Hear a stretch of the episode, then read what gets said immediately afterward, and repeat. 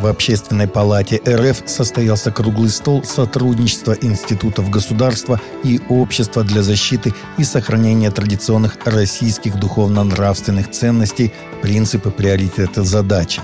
Организаторами выступили Комиссия Общественной палаты по гармонизации межнациональных и межрелигиозных отношений, Российская ассоциация защиты религиозной свободы, Синодальный отдел по взаимоотношениям церкви с обществом и СМИ.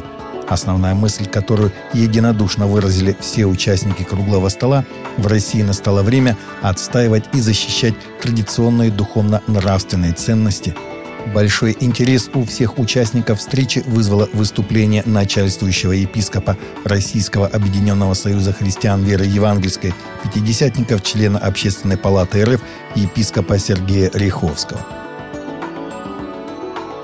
Папа Франциск прибудет в Казахстан с государственным визитом 13-15 сентября, сообщила пресс-служба казахстанского президента. По приглашению президента Касым Жомарта Такаева Папа Римский Франциск посетит Казахстан с государственным визитом 13-15 сентября этого года, говорится в распространенном в понедельник сообщении. В рамках визита у понтифика запланированы встречи с высшим руководством страны, а также участие в седьмом съезде лидеров мировых и традиционных религий.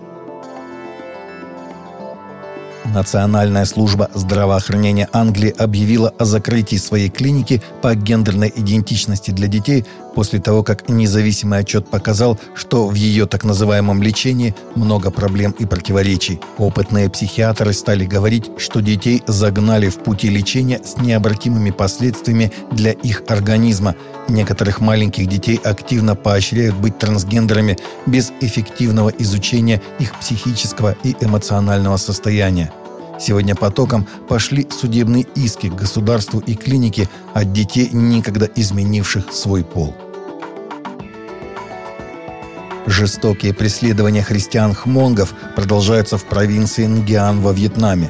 По словам христианских лидеров, в центральной провинции Вьетнама чиновники буквально соперничают друг с другом за создание зон, свободных от христиан, хотя в стране есть свобода вероисповедания – в борьбе за чистоту культуры этноса христиан из числа бывших анимистов вытесняют из исконных деревень, настраивают против них общины и родственников.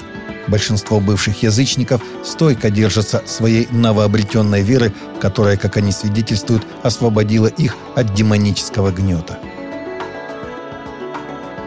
Евангелист Франклин Грэм проведет по городам США евангелизационный тур «Бог любит тебя», Тур пройдет с 24 сентября по 2 октября. Об этом Франклин Грэм написал на своей страничке. Я поделюсь посланием из Слова Божьего. У нас будет замечательно. Музыка от наших друзей группы Newsboys Дениса Агаджаняна и Марка Савита, написал Грэм. Надеюсь, вы отметите даты в своих календарях, поделитесь этим со своей семьей и друзьями и помолитесь, чтобы Бог мощно действовал, когда провозглашается Евангелие. Экстремистские группировки специально нацелены на христиан в Нигерии. Это показало новое исследование обсерватории религиозной свободы в Африке.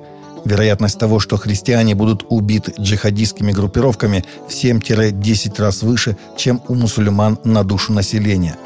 Для директора по адвокации и связям с общественностью Open Doors Великобритании и Ирландии доктора Дэвида Лендрома эти цифры являются лишь верхушкой айсберга – Кроме того, вероятность похищений христиан экстремистами в период с 2019 по 2020 год была в 59 раз выше, чем у мусульман на душу населения. Доктор Ландрум сказал премьер Christian News, что нигерийское правительство не в состоянии сегодня контролировать нападения экстремистов. Таковы наши новости на сегодня. Новости взяты из открытых источников. Всегда молитесь о полученной информации и молитесь о мире.